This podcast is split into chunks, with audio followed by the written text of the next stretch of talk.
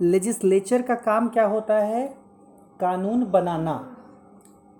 Executive का काम क्या होता है? पास उसको एग्जीक्यूट कराना। एग्जीक्यूटिव का मतलब हिंदी में बोलते हैं कार्यपालिका। जो लेजिस्लेचर होता है उसको विधायिका बोलते हैं वो कानून बनाते हैं। तो लेजिस्लेचर लोकसभा राज्यसभा या स्टेट लेवल पर लेजिस्लेटिव काउंसिल या लेजिस्लेटिव असेंबली एग्जीक्यूटिव में आओगी। तो उसमें ये आते हैं, पुलिस वाले हैं, आईएएस ऑफिसर्स हैं जो नियम कानून का पालन करवाते हैं। ठीक है? और अगर उसका पालन नहीं हुआ तो दंड ये नहीं दे सकते। माइंड इट ये दंड नहीं दे सकते। जैसे पुलिस का काम क्या है? अरेस्ट करना। दंड नहीं देगी पुलिस। हालाँकि वो करते हैं सब, ऐसा है नहीं। दंड कौन देगा? जुडिशरी हाँ मतलब कोई भी कोर्ट जुडिशरी दंड, यानी कानून बनाने का काम लेजिस्लेचर का, उसको एग्जीक्यूट या इम्प्लीमेंट कराने का काम एग्जीक्यूटरी एग्जीक्यूटिव का, और फर्दर अगर वो पालन नहीं हो रहा है तो उसको पनिश करने का काम जो होता है, वो किसका होता है? जुडिशरी का होता है। तो अब जब जुडिशरी की हम बात करते हैं तो जुडिशरी में भी कई तरह के लेवल हैं डिस्ट्रिक्ट लेवल पर डिस्ट्रिक्ट कोर्ट होते हैं और थोड़ा सा ऊपर जाओ। क्या? जिला परिषद। जिला परिषद? जिला परिषद अलग चीज़ है। जिला परिषद का मतलब सॉरी सॉरी पंचायत। जिला परिषद या जिला पंचायत जो है ना वो गाँव के इलाकों में होता है। जैसे हमारे यहाँ नगर पंचायत होती है या म्यूनिसिपाल्टी होती है म्यूनिसिपल कॉरपोरेशन होता है शहरों में। जो गाँव वाले इलाकों के जो ज़िले होते हैं वो वहाँ पर जिला परिषद या जिला पंचायत होता है। रांची में कौन सा कोर्ट है? सुप्रीम। नहीं सुप्रीम कोर्ट हाई कोर्ट है। सुप्रीम कोर्ट हाई कोर्ट एक ही है? नहीं हाई कोर्ट सिर्फ़ एक ही है। सुप्रीम कोर्ट बहुत अलग अलग है। आ, हाई कोर्ट अलग अलग हैं सुप्रीम कोर्ट एक ही है। सुप्रीम का मतलब सबसे ऊपर। पर सुप्रीम कोर्ट एक ही है वो कहाँ है? दिल्ली। दिल्ली में है। और अलग अलग राज्यों के कुछ राज्यों में अभी नहीं है हाई कोर्ट। है। हाँ अलग अलग राज्यों के हाई कोर्ट अलग अलग हैं है ना? तो डिस्ट्रिक्ट लेवल पर डिस्ट्रिक्ट कोर्ट होता है स्टेट लेवल पर जो है हाई कोर्ट होते हैं और सेंट्रल लेवल पर जो है सुप्रीम कोर्ट होता है। अब उसमें भी मज़े की बात है मतलब अगर नॉर्मली समझो लगता होगा कि ऐसी क्यों आवश्यकता है ऐसा कुछ है क्या कि कुछ ऐसी चीज़ें कुछ ऐसे केसेस जो कि केवल सुप्रीम कोर्ट में ही लड़े जाएँ। क्या कुछ आ, कुछ ऐसी चीज़ें हैं जिसके लिए हम डायरेक्ट सुप्रीम कोर्ट में जा सकते हैं?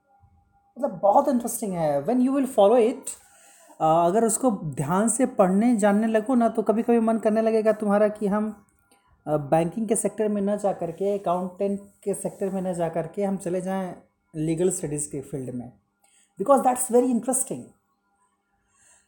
क्या है, जैसे क्या होता है ना कि नॉर्मली अगर कोई छोटा छोटा मोटा विवाद है, किसी चीज़ को लेकर परेशानी है, किसी से लड़ाई झगड़ा है पैसों को लेकर के या मारपीट हो गई है, सिर उर फुट फुट फट गया है, उसमें भी दो तरह के केसेस होते हैं। एक नॉर्मल जिसमें मारपीट नहीं हुई रहती है और एक जिसमें मारपीट हो जाती है तो वो दो अलग अलग केसेस होते हैं।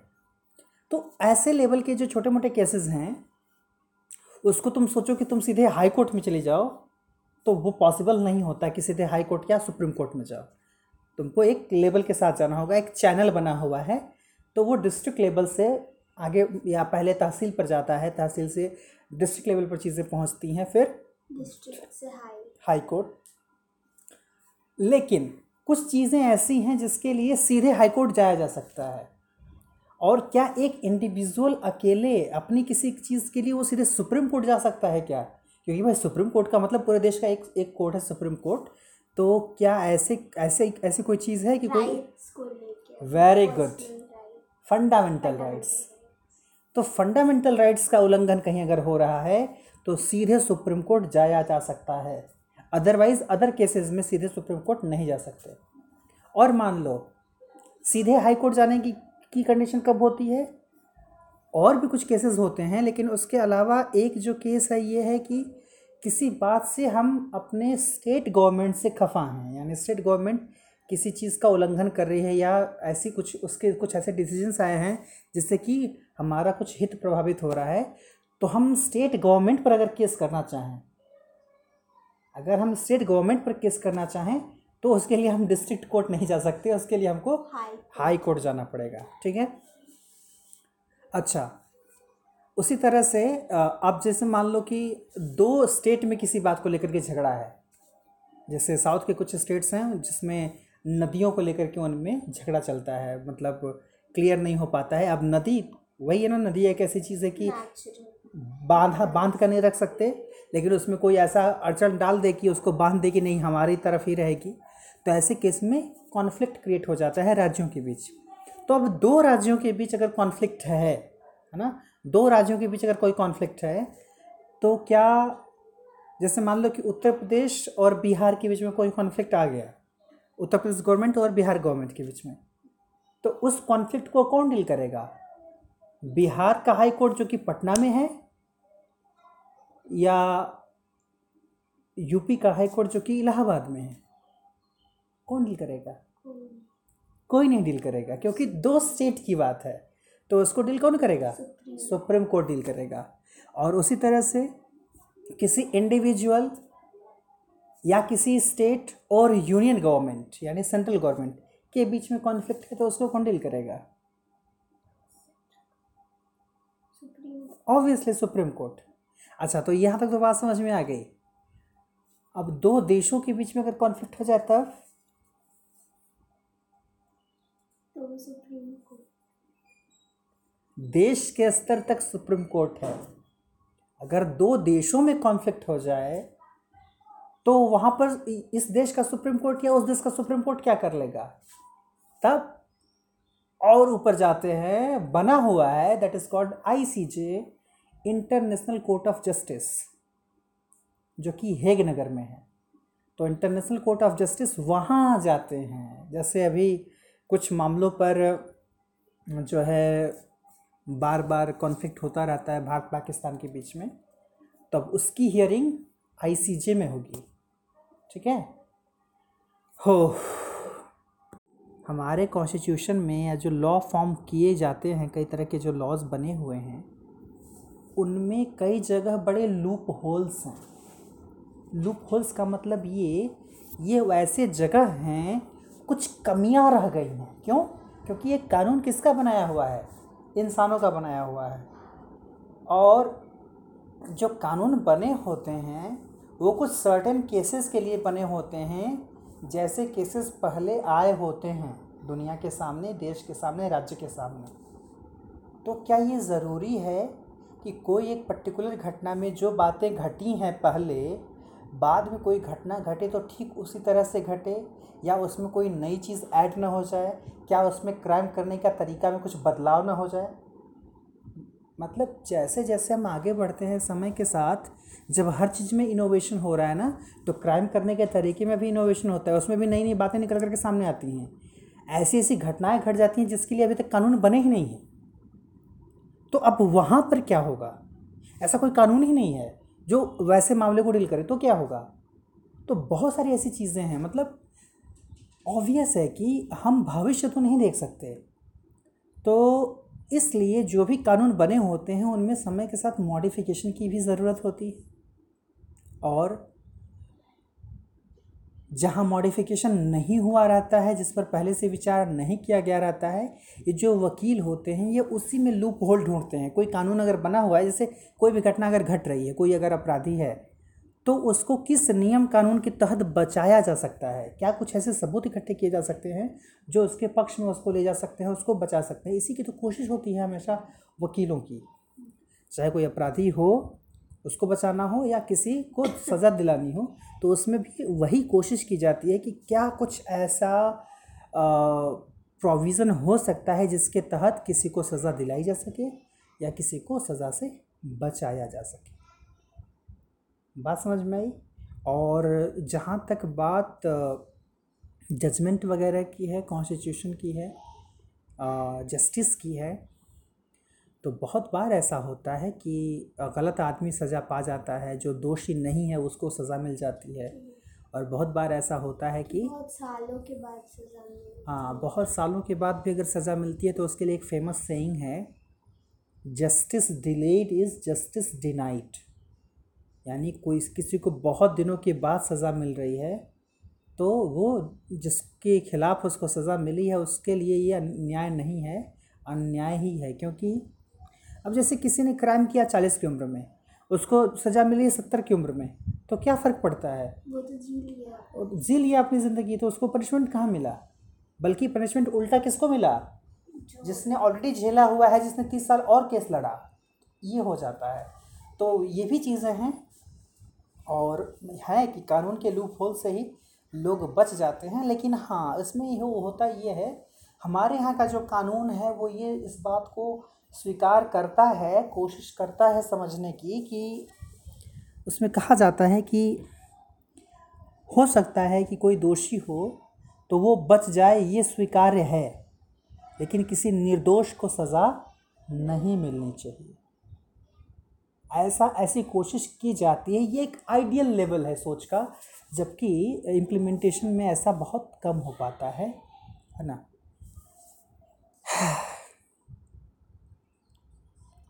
चलो, बहुत सारी बातें हैं, लेकिन हाँ फिर भी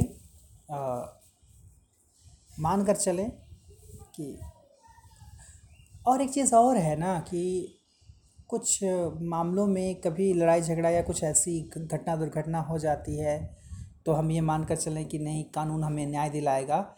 लेकिन उसमें भी तो सबसे बड़ी बात यह है ना कि न्याय मुफ़्त का नहीं मिलता। न्याय मुफ़्त का नहीं मिलता। अगर आप गरीब हैं, अगर आपके पास पैसा नहीं है, अगर आपके पास समय नहीं है तो आपको न्याय नहीं मिल सकता। क्योंकि समय भी देना पड़ेगा। जब जब हियरिंग होगी तब तब जाना पड़ेगा। हमेशा जो वकील केस लड़ रहा है, उसको पैसा देना पड़ेगा और तमाम जो खर्चे आएँगे, वो उठाना पड़ेगा। कभी कभी केसेस बहुत जल्दी निपट जाते हैं, ज़्यादातर बड़े केसेस जो होते हैं, वो सालों साल चलते हैं। तो ये सबके वश की बात नहीं है।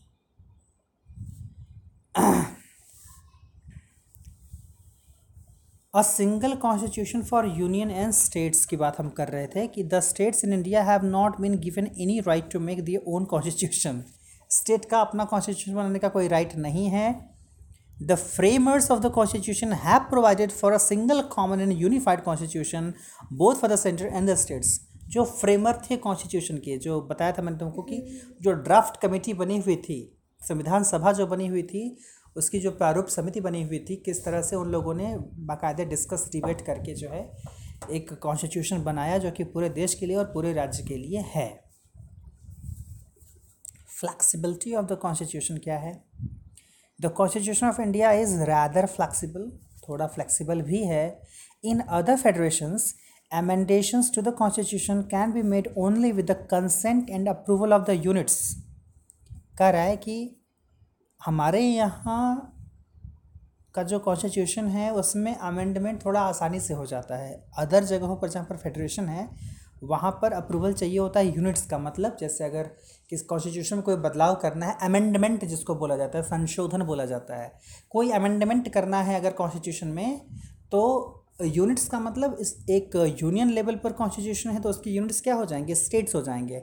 तो उनके अप्रूवल की ज़रूरत होती है। लेकिन in India The parliament can amend most of the provisions of the constitution single handedly either by a simple majority और by a two thirds majority ठीक है?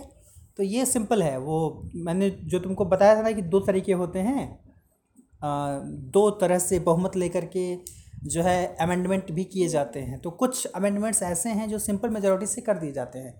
तो सिंपल मेजोरिटी का मतलब मैंने बताया था तुमको सिंपल मेजोरिटी का मतलब ये होता है कि किसी एक पर्टिकुलर दिन में जितने लोग का जितने लोग जितने लोग प्रेजेंट हैं वहाँ पर उससे फ़र्क नहीं पड़ता कि टोटल मेंबर ऑफ़ पार्लियामेंट कितने हैं। जितने भी प्रेजेंट हैं उसमें आधे से ज़्यादा अगर हाँ बोल हाँ बोल देते हैं तो वो क्लियर हो जाता है। तो ये अमेंडमेंट हो जाता है। जैसे सिंपल मेजोरिटी वाला केस आता है किसमें जब कोई नया राज्य बनाना होता है जब किसी राज्य का नाम बदलना होता है ठीक है? और और ज़्यादातर केसेस में कर रहा है टू थर्ड मेजोरिटी से भी मतलब केवल पार्लियामेंट चेंज कर सकता है, क्योंकि कॉन्सेप्ट ये है कि पार्लियामेंट के जो मेंबर्स हैं, वो पूरे देश से ही तो आए हुए हैं। इसमें ऐसा नहीं कि यूनिट्स का मतलब सारे स्टेट का का जो है अप्रूवल लेकर के कोई काम करना हो। हाँ कुछ चीज़ें ऐसी हैं जिसमें आवश्यकता पड़ती है राज्यों की, राज्यों के अप्रूवल की आवश्यकता पड़ती है, लेकिन ज़्यादातर जो अमेंडमेंट्स है, ज़्यादातर ज़्यादातर जो संशोधन हैं, वो उनमें जो है आसानी से चेंजेस हो जाते हैं कॉन्स्टिट्यूशन में। और एक चीज़ हाँ ये भी बड़ी इंटरेस्टिंग बात है सिंगल सिटीजनशिप जैसे अमेरिका जैसे जगहों पर सिटीजनशिप के दो कार्ड होते हैं। वहाँ देश जो है एक तो है कि एक यूनियन लेवल पर यूएसए कहलाता है। उसके अलावा जब देखोगे तो उसमें जो यूनिट्स बटे हुए जो स्टेट्स बटे हुए हैं तो उन सबों के दो आइडेंटिटी कार्ड होते हैं। दो आइडेंटिटी कार्ड होते हैं एक स्टेट लेवल का और एक सेंट्रल लेवल का। हमारे यहाँ क्या है? आई कार्ड अगर आधार कार्ड देखो लिखा क्या लिखा रहता है? भारत सरकार। भारत सरकार। या जो ये होता है वोटर आईडी है? क्या? आम आदमी का अधिकार। तो आधार आधार कार्ड भारत सरकार लिखा रहेगा उस पर। या जो वोटर आईडी होती है उस पर भी भारत सरकार। ऐसा नहीं कि यूपी गवर्नमेंट या झारखंड गवर्नमेंट का अलग से कार्ड बने और सेंट्रल गवर्नमेंट का अलग से बने। जो सिटीजनशिप है। मतलब सिंपल सी बात है, उसमें भले ऊपर लिखा है भारत सरकार, एड्रेस में लिखा हुआ रहेगा कि आप किस राज्य के निवासी हैं। That's cool but for them जहाँ पर सिंगल सिटीजनशिप नहीं है अमेरिका जैसे देशों में, उनके पास दो दो कार्ड होते हैं। एक यूएसए का और एक अपने स्टेट का, जिस स्टेट स्टेट के वो होते हैं। Even very interesting thing that you should know I know that शायद पता ना हो तुमको इसके पहले। पूरे देश में ऑफ़िस में जो सरकारी ऑफ़िस होते हैं वहाँ पर तिरंगा रखा रहता है। इवन कभी अगर देखो कि किसी आई ऑफिसर की गाड़ी में या उनके ऑफ़िस में तो वो दो तिरंगा ऐसे जो है रखा हुआ दिखता है है ना? बहुत खूबसूरत भी लगता है। तो वो तिरंगा वो बताता है कि वो एक देश का तिरंगा है। वो हर जगह किसी भी राज्य में देखोगी तो वो वैसा ही नज़र आएगा।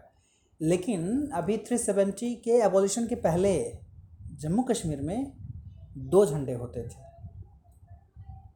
There use to be two flags एक जम्मू कश्मीर का और एक इंडिया का। ये लोगों को बहुत बुरा लगता था कि मतलब पूरे देश में एकमात्र जम्मू कश्मीर ऐसा, ऐसी जगह थी जहाँ पर इस तरह की चीज़ें होती थी। लोगों को बड़ा अजीब लगता था।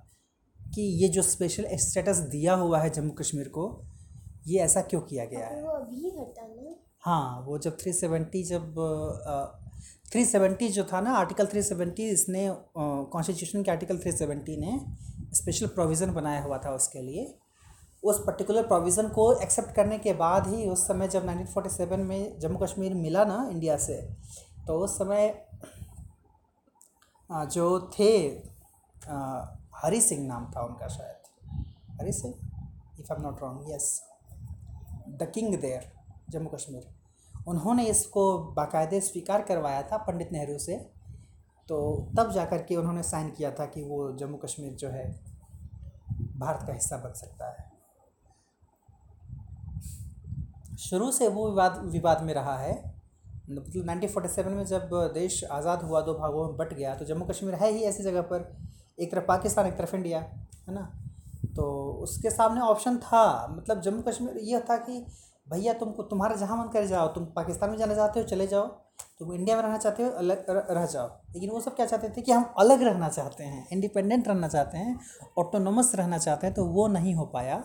उनकी ऑटोनॉमी जो है ख़त्म कर दी गई और फर्दर जो है मजबूरी भी हो गई थी।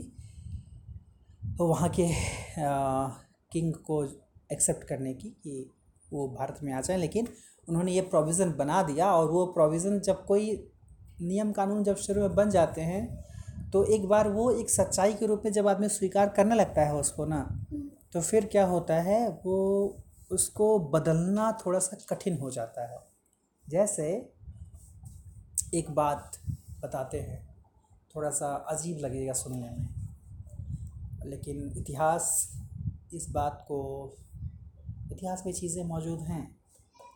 जैसे अभी तुमको अगर पता चले कि किसी की शादी दिन में हो रही है मतलब सुबह में। हमारे यहाँ सुबह में अच्छा। रात में नहीं होती है। तब तुमको अजीब लगेगा ही नहीं। लेकिन ज़्यादातर जहाँ तक मुझे जानकारी है हम लोगों के कल्चर में जो चीज़ें होती हैं वो शादियाँ ज़्यादातर रात में होती हैं। तो अब उस कल्चर के हिसाब से अगर उन लोगों को बताया जाए कि नहीं एक समय ऐसा था जब देश में शादियाँ दिन में ही हुआ करती थी रात में नहीं होती थी। तो उनको ये विश्वास करने में थोड़ी सी कठिनाई होगी उनको परेशानी होगी कि ऐसा क्या था। उसके पीछे भी हिस्ट्री है। मतलब जब एक्सप्लॉयटेशन का दौर चल रहा था उस समय लोग बड़े पर, लोगों को बड़ा परेशान किया जाता था। दिन में शादियाँ वगैरह होती थी उसको सही से होने नहीं दिया जाता था तरह तरह की अड़चनें आती थी। तो लोग छुप छुप करके रात में शादियाँ करने लगे, अपनी इज़्ज़त बचाने के लिए।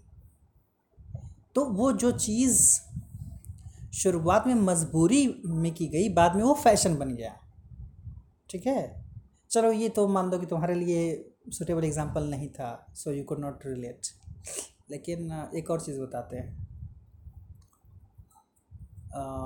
इसी में इसको लेकर के ही लेडीज़ को लेकर के ये जो नाक छेदा जाता है जो कान छेदा जाता है गले में जो जिसको नेकलेस बोलते हैं सिकड़ी भी बोलते हैं जो चेन पहनी जाती है सिकड़ी पैर में जो पायल पहनी जाती है आज के समय में ये क्या शो करता है? मैरिड मैरिड तो शो करता ही है शो करता है that they they are having ornaments they are using all those things for making themselves more beautiful ठीक है? शुरुआत कहाँ से हुई इसकी? ये नाक छेदना या कान छेदना ये और किसको देखी हो? औरतों के अलावा इस धरती पर किसी और को देखी हो जिसका नाक कान छेदा जाता है? किसका? लड़कों का। लड़के आप शौक में थोड़े बहुत करा रहे हैं ना? अभी भी उनकी संख्या बहुत कम है। और मनुष्यों के अलावा और किसी को देखी हो?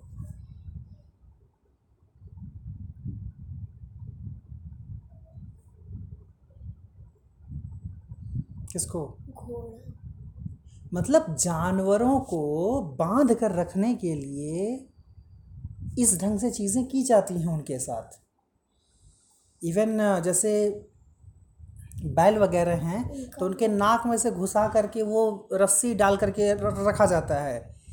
उस ढंग से उनको, या इवन भैंसों को भी जब एक तो है कि उनके गले में रस्सी डाल दो, ठीक तो उनको खींचो तो शायद वो न आए। तो उनके लिए एक ऐसा आता है कि गले के अलावा उनके मुँह के ऊपर, मुँह उनका ऐसा लंबा होता है तो मुँह के ऊपर ऐसे, एक रस्सी ऐसे घुमा करके बांधी जाती है। ऐसे रस्सी घुमा करके बांधी जाती है और वो फिर वो गले में जाती है। तो उसके बाद उनको पकड़ के खींचोगी तो वो आराम से आ जाएँगे, क्योंकि उनका इस पर प्रेशर पड़ता है। तो केवल गले से खींचने पर वो एक बार हो सकता है कि तेज़ी से छुड़ा कर भाग भी जाएँ, लेकिन इसके साथ जब इस पर भी प्रेशर पड़ता है तो वो चले आते हैं खींच करके so these all tactics are use by human beings to make others slaved.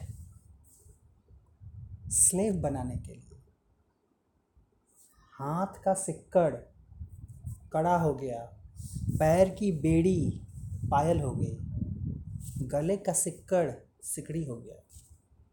So this is how things changed अभी बताने पर लोग कहेंगे कि हाँ ये कहाँ से पढ़ करके आ रहे हो, क्या बता रहे हो? But this was the thing एक वेब सीरीज़ है, मिर्ज़ापुर। उसका एक बड़ा अच्छा डायलॉग है and that is very much applicable dialogue ये है, यार, मजबूरी में शुरू किए थे, पर अब मज़ा आ रहा है। तो वही बहुत सारी चीज़ों पर लागू होता है हमारे कल्चर में कि कई सारी चीज़ें हम लोगों ने मजबूरी में शुरू की थी। अब जैसे यही है कि किसी को स्लेब बना करके रखना है तो उसका हाथ पर बाँध करके रखना है गले में सिक्का डाल करके रखना है पैर में जो है उसको जंजीर। जंजीर बाँध करके रखनी है और बाद में अब उसी का रूप बदल गया। And that has been converted as you know several ornaments तो अब पहले जो स्लेवरी को रिप्रेजेंट करता था अब वो अलग उसकी मीनिंग अलग connotation and even as you said कि these all things show that they are married कोई ज़रूरी नहीं है कि ये सारी चीज़ें हैं तो कोई मैरिड रहेगी तभी वो करे पहनेंगे ऐसा नहीं है. But yes one thing that is very much visible in our culture if someone is married they are using sindoor. तो जान लो कि जो लोग थोड़े ज़्यादा मॉडर्न थिंकिंग की जो औरतें होती हैं या जिनको लगता है कि नहीं, ये भी एक ऐसा कुछ ही है जो कि हमको बाँध करके रखने वाली चीज़ है या जो कहीं ना कहीं एक अलग ढंग का सिंबल है तो वो even if they are married they don't use it some of the modern thinkers they do it उनको लगता है कि ये सारी चीज़ें जो हैं अब देखो, अब उसको कल्चर की नज़र से देखा जाएगा तो लोग लोग जो मानते हैं चीज़ों को, उनको बुरा लगेगा कि बहुत मॉडर्न बनने के चक्कर में ऐसा ही कर रही हैं, ऐसा नहीं करना चाहिए। लेकिन उनके सोच का जो तरीका है, वो बिल्कुल अलग है। They they think in a very different manner बात वही कुछ ऐसी है कि एक ये है कि किसी की पूजा करनी है तो सामने जो है मूर्ति रख करके, बैठ करके बाकायदे माहौल बना करके पूजा करो, घंटी बजाओ, अगरबत्ती दिखाओ और दिया जलाओ। और दूसरा तरीका ये है कि हाँ I have the respect for that god that's all no need of any exposure no need of any showcasing a particular you know behaviour तो दो अलग अलग सोच हैं, अब उनको ये नहीं कहा जा सकता कि इन दोनों में से कोई एक गलत है और कोई एक सही है है ना?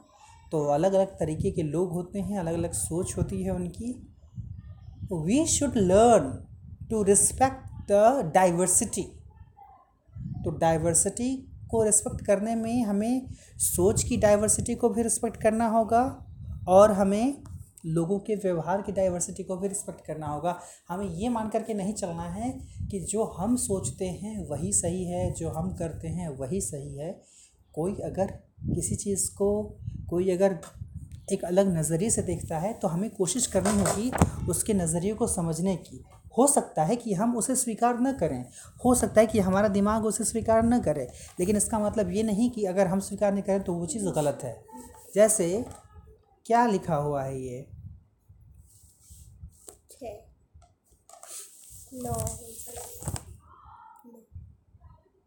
क्या सच है दोनों में से? जो हम देखेंगे वो सही नहीं हो सकता है। नहीं दोनों में से क्या सही है? ये सिक्स है कि नाइन है? दोनों दोनों है। अलग अलग नज़रिए। नज़रिए से अलग अलग पर्सपेक्टिव से। तो ये जानना बहुत ज़रूरी है कि और यहाँ से एक बात और क्लियर हो जाएगी कि एब्सोल्यूट ट्रूथ जैसी कोई बात नहीं होती कि बस हम जो सोचे, हम जो समझे या जो हमें शुरू से सिखाया गया है हमको कहा गया है कि नहीं, ऐसे ही सोचो, ऐसे ही करो तो बस वही सही है। पढ़ने का मतलब पढ़ने लिखने का मतलब यही होता है। कई बार ऐसी चीज़ें होती हैं जो सामने वाले की कुछ ऐसी हरकतें होती हैं जो हमें पसंद न आए।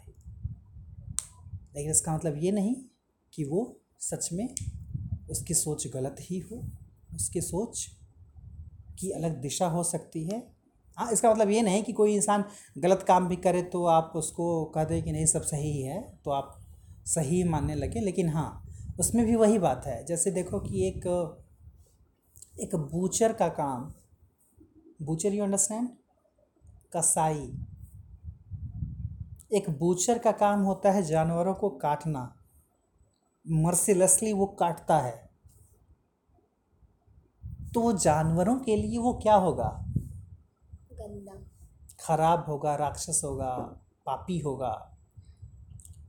अब वो उसी की कमाई वो अपने बच्चों को खिलाता है अपने परिवार को खिलाता है उसे से वो अपने परिवार का भरण पोषण करता है उनका पालन पोषण करता है। परिवार के लिए वो क्या होगा? अच्छा। अच्छा होगा जो कि अपने कर्तव्य का पालन कर रहा है। अब दोनों में से क्या सच है? दोनों ही सच है। Ajmal Kasab have you heard his name Mumbai attack के बारे में सुनी हो? आए थे सब पाकिस्तान से। अजमल कसाब पकड़ा गया था। कईयों को मारा था उसने। अजमल कसाब को यहाँ पर फांसी हुई। हमने उसे क्या कहा? What was the name that we gave him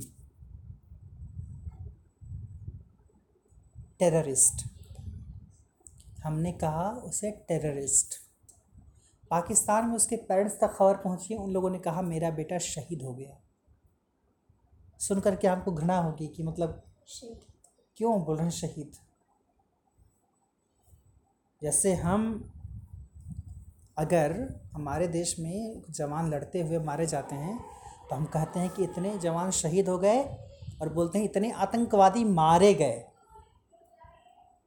ये नहीं बोलते कि आतंकवादी शहीद हो गए। आतंकवादी मारे गए, इतने जवान शहीद हो गए। मान लो पाकिस्तान से लड़ाई चल रही है। पाकिस्तान की मीडिया हमारी आर्मी को शहीद नहीं बोलेगी। इतने मारे गए, भारत वाले, भारत के इतने सैनिक मारे गए, हमारे इतने जवान शहीद हो गए। So this is how language works this is how our thinking works चलो, बहुत बातें हो गई।